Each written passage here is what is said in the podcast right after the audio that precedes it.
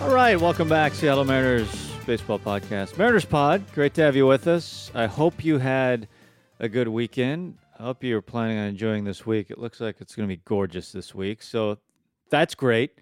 Uh, Mariners took on Colorado over the weekend. We're going to break it down coming up in just a few minutes. Highlights coming yesterday with Justus Sheffield. We'll get to that in just a moment. This is going to be a fun one. Uh, Shannon Drayer sat down with Jarrett DeHart, assistant hitting coach. It's a really good conversation.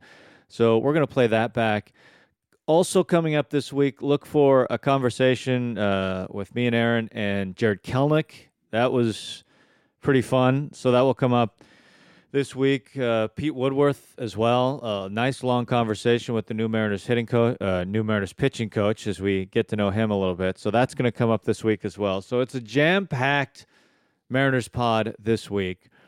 We'll start off though with the weekend. The Mariners taking on one of the big surprises in Major League Baseball, the Colorado Rockies, who have played great, and the Mariners saw that firsthand. Colorado winning game one of the series on Friday, eight to four. Even though Kikuchi pitched pretty well in that one, they feasted on the bullpen, extended the lead, and put that one away.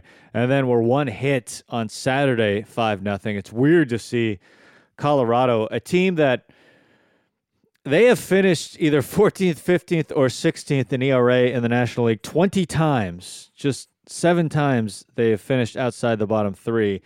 And, you know, only twice have finished half, eighth, which is pretty amazing. Uh, maybe not that amazing given Coors Field, but they're in the top uh, two in the National League in area so far this season, and they can still hit. So they're just playing, you know, early, obviously, early in games played, but uh, playing some great baseball, and we saw it over the weekend. But on Sunday, Justus Sheffield taking center stage, and he had his best start in a Mariners uniform. He was excellent.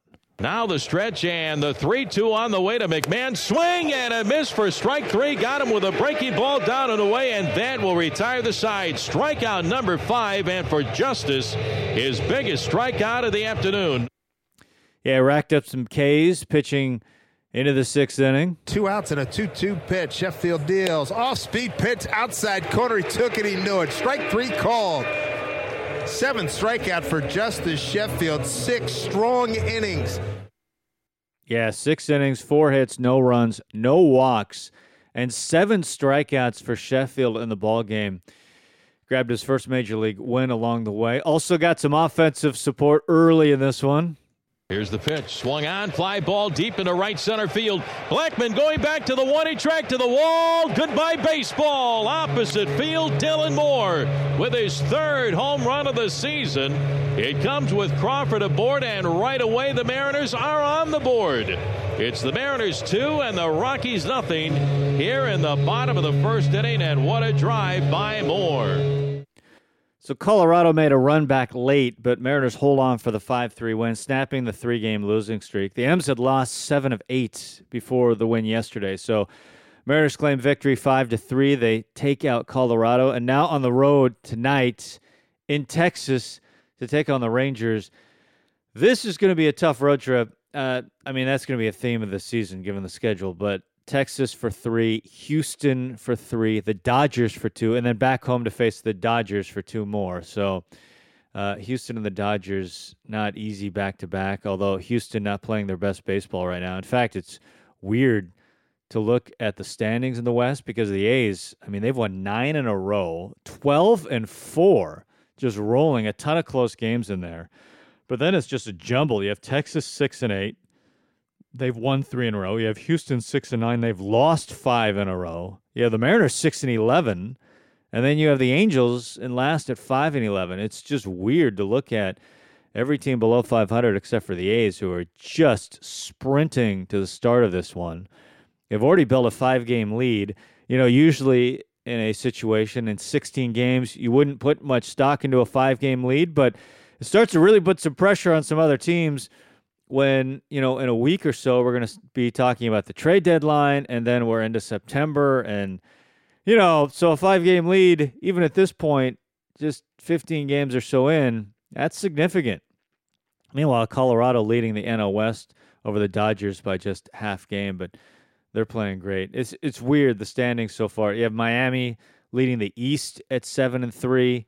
Uh, they've had a strange season, obviously. If the playoffs started today, I mean, Detroit would be in the mix. Uh, they'd be in. Baltimore would be right there as well. So, unexpected start for a few teams in Major League Baseball, to say the least. We'll continue to watch how it plays out. But given uh, the start yesterday, why don't we hear from Justus Sheffield on his start? Congrats on the, uh, on the first win. Uh, what, what does it mean to get that for you? Uh, means everything. Means the world. Honestly, uh, you know, not only just for myself, but um, you know, to come out and uh, finish the series with a win before we get on the flight. Um, you know, that's always great. So, uh, you know, definitely, um, you know, uh, happy and excited about that. Justus, you faced 22 batters, had uh, 16 first pitch strikes, and you never had a 2-0 count. Do you remember an outing where you were that efficient? Um, I'm sure I have one in there sprinkled somewhere, but honestly, uh, after my outing, I, I look look back on it, um, you know, that night, that next day, and then after that, I flush it and get back to work and look forward to the next one. So, um, you know, I was I was able to execute the plan today. So, um, you know, that was great.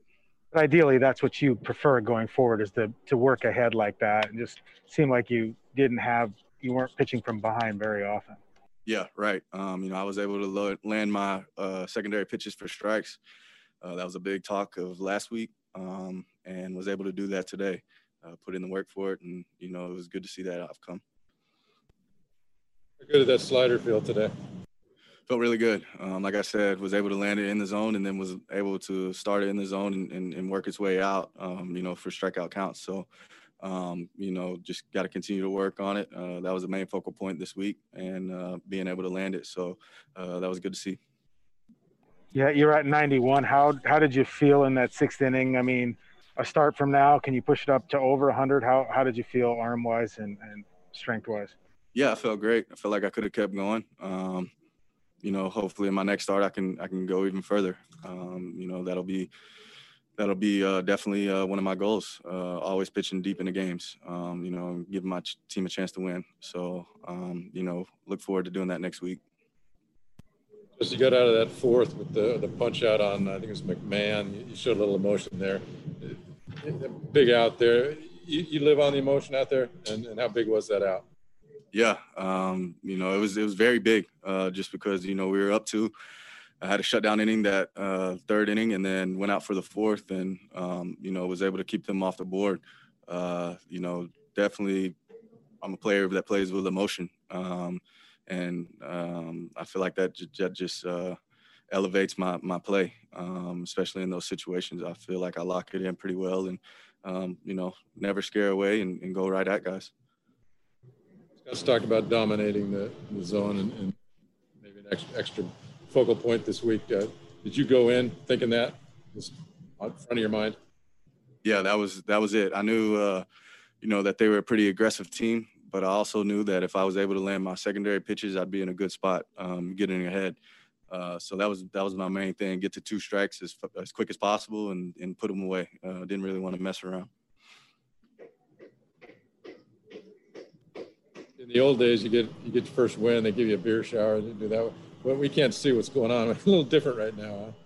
Yeah, I, I, actually lucked out. Uh, you know, COVID. Uh, about the only thing good coming out of it was uh, not having to go through the beer shower and mustard and baby powder and all that getting thrown on you. So, um, you know, for the experience, it would have been cool. But you know, for my my breathing and, and my health's sake, uh, I'm glad that we didn't end up doing it.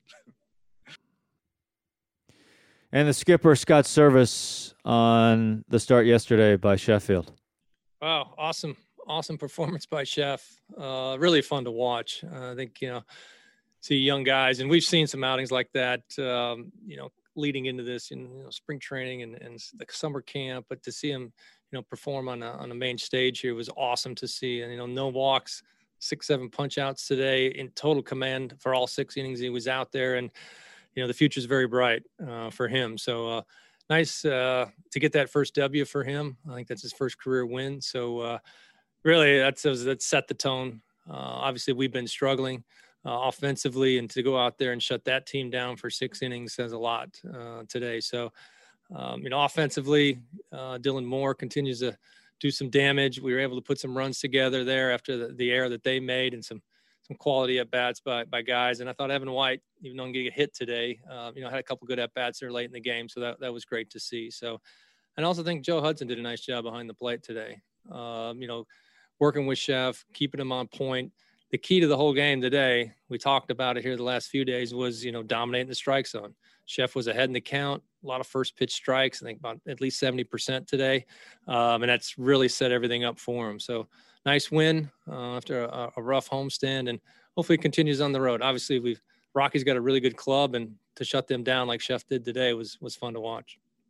And I think he had uh, 17 first pitch strikes out of 22 batters or 16. He never had a 2-0 count at any point in the game. I mean, we've never seen him quite that efficient, I don't think, since he's been here.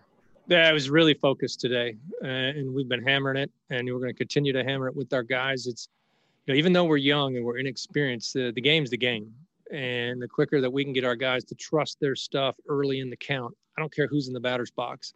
Uh, the reason our young guys that are here, they're very talented, and we got to get them experience, but they got to get the right mindset when they take the mound or get in the box, and that is about controlling the line of scrimmage, controlling the strike zone. How good is that slider when he's got it on? It's really good. It is a wipeout pitch. Uh, it's a pitch that, you know, as he continues to get comfortable here, uh, he's able to land it for strikes, take it down and into the righties, um, and it really works off well. You know, his kind of his pitch usage and what he's doing is a little bit different. Um, he's really gone pretty much primarily to the two seam fastball, living at the bottom of the strike zone. I know in today's game, a lot of people want to ride the ball up at the top of the strike zone, but you know, you, it's got to be your strength. And we found Chef's strength. It's at the bottom of the strike zone, working the the two seamer um, and the and the slider, and then some really good changeups in there today as well. He's had some trouble, uh, maybe second, third time through the lineup. It seemed much better there today. Uh, really did. He had the one inning. I think it was uh, the fourth. I think it was first and third, one out. You got the pop up and then got the punch out afterward. Uh, but other than that, you know, it was in really total command all day. Uh, I loved his presence on the mound. I thought he had a, a little uh, swag to him, some confidence. He wanted to be out there, wanted a ball, and here it is, hit it. And that's the mentality that our young guys need to take. All of our guys need to take, not just the young guys, but here it is, hit it, you know, and, and take our chances there. Uh, Dylan, you, you gave him the day off yesterday. Maybe regroup just just a bit. Uh, he came out swinging. That's pretty tough uh, pitcher. He, he hit that yeah, their, their guy is no uh, walk in the park. Uh, he's got outstanding stuff. You saw the velocity, the breaking balls to go with it. Um, I've often said, you know, the, the starting pitcher, the, the time they're most vulnerable is that first inning before they can get settled in. So uh, Dylan put a good swing on that ball and uh, just enough to, to get over the fence. And, you know, we were hanging on there, but it was nice to get the, the three run inning, a little cushion there in which we needed, uh, no doubt. But also really key in the ball game is the job that Taylor Williams continues to do for us at the back end of our bullpen. Um, pitched a little bit last night. You know, the game's kind of on the line there in the eighth inning. Uh, he was our guy to go to, and he really executed pitches, and it's key. Uh, even him, you know, he doesn't have a ton of experience yet in that role, and thought he gained a lot today by by closing it out the way he did.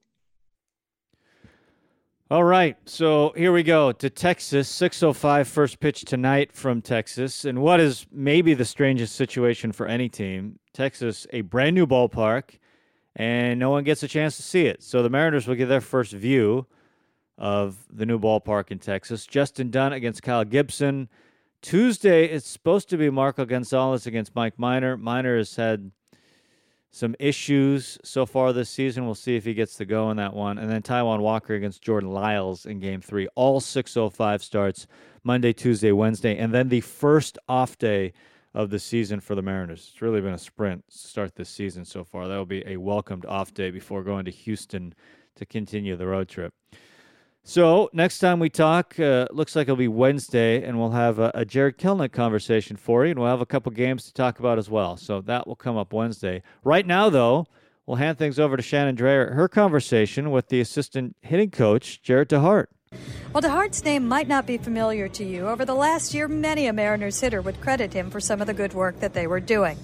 He's taken an interesting path. Just 25 years old, he's younger than most of his hitters. Here's a little bit more on how he made the jump from college to the pros in just a few short years. Yeah, it was pretty uh pretty strange transition, honestly. Uh, I've been really fortunate, really lucky Um, so I was I finished up playing at Tulane University and then um, started coaching there, and ended up kind of out of nowhere getting a, a, a Twitter DM from from Andy McKay, uh, telling me to reach out to him about an opportunity, and it was we still joke about it now because it was one of the strangest DMs I've ever received, just kind of like out of nowhere.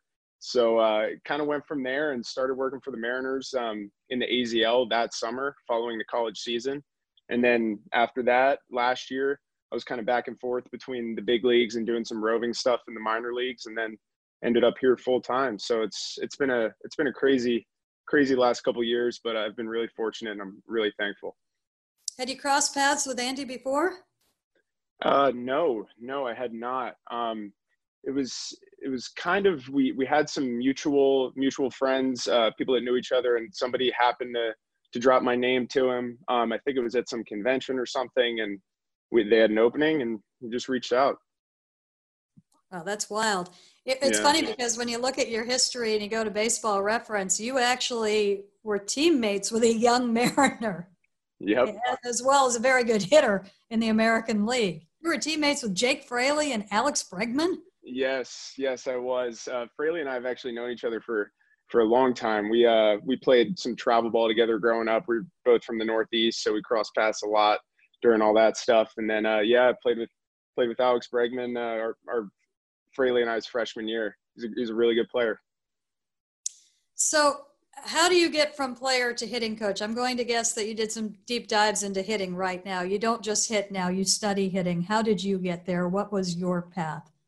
Sure. Yeah. So honestly, it all kind of started with my own my own quest to try to figure out hitting for myself as I was playing. Um, and you know, I, I really dove in pretty hard to just about every uh, every rabbit hole there is out there, and uh, went and seeked out all the who I thought were some of the best hitting minds in the country, and tried to find them and work with them and pick their brains. And, you know, honestly, I just, as a player, I was just trying to acquire as much information as I possibly could. And then as I was doing that, I, I started to realize that, you know, I really enjoyed sharing that information with my teammates, uh, really just trying to help guys. And I started to realize I, and I enjoyed that more than I did trying to get better myself, you know?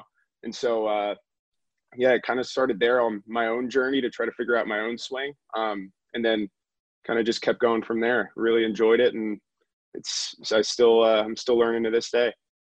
Who are some of the gurus, I guess, that you subscribe to?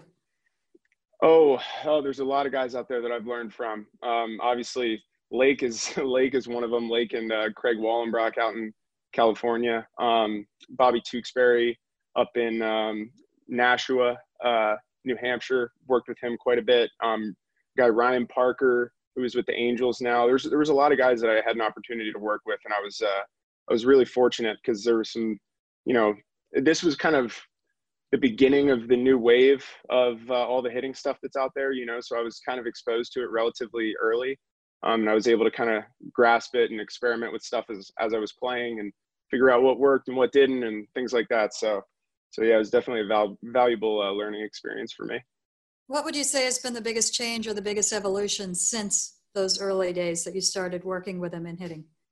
Ooh, that's that's an interesting question. Um, honestly, I would say that the biggest thing for me is as a player, I was I was very you know I was obsessed with the mechanics of the swing, the biomechanics, um, you know things like that were really what I was focused on. And uh, over time, I started to realize that I guess honestly, right when I finished playing, I realized that I was I was missing some really important pieces. I read a book called Game Changer by um, Dr. Fergus Connolly, where he kind of outlines this like huge um, player development model for all sports, and he talks about these four coactives. So he says you've got the technical, which is your your mechanics, things like that. You've got the physiological, so strength, movement capabilities, things like that. Um, then you've got the the uh, tactical, so you're in a baseball context, that would be your approach, you know, how you're approaching each pitcher. And then you've got the psychological. And he basically describes how all these four coactives interact and they're codependent. That you need, you need, you can't have one without the other to be an effective player. So I think for me, the, the biggest thing was realizing that you can't just focus on the mechanics. You have to really have a, a holistic view of the player to really figure out what they need and, and what's best for them.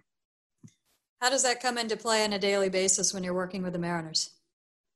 Oh, it, it comes into play a lot. So, I mean, when, uh, for example, if you know, if I do see something mechanically with a player, um, I'll never start by just addressing the mechanical thing.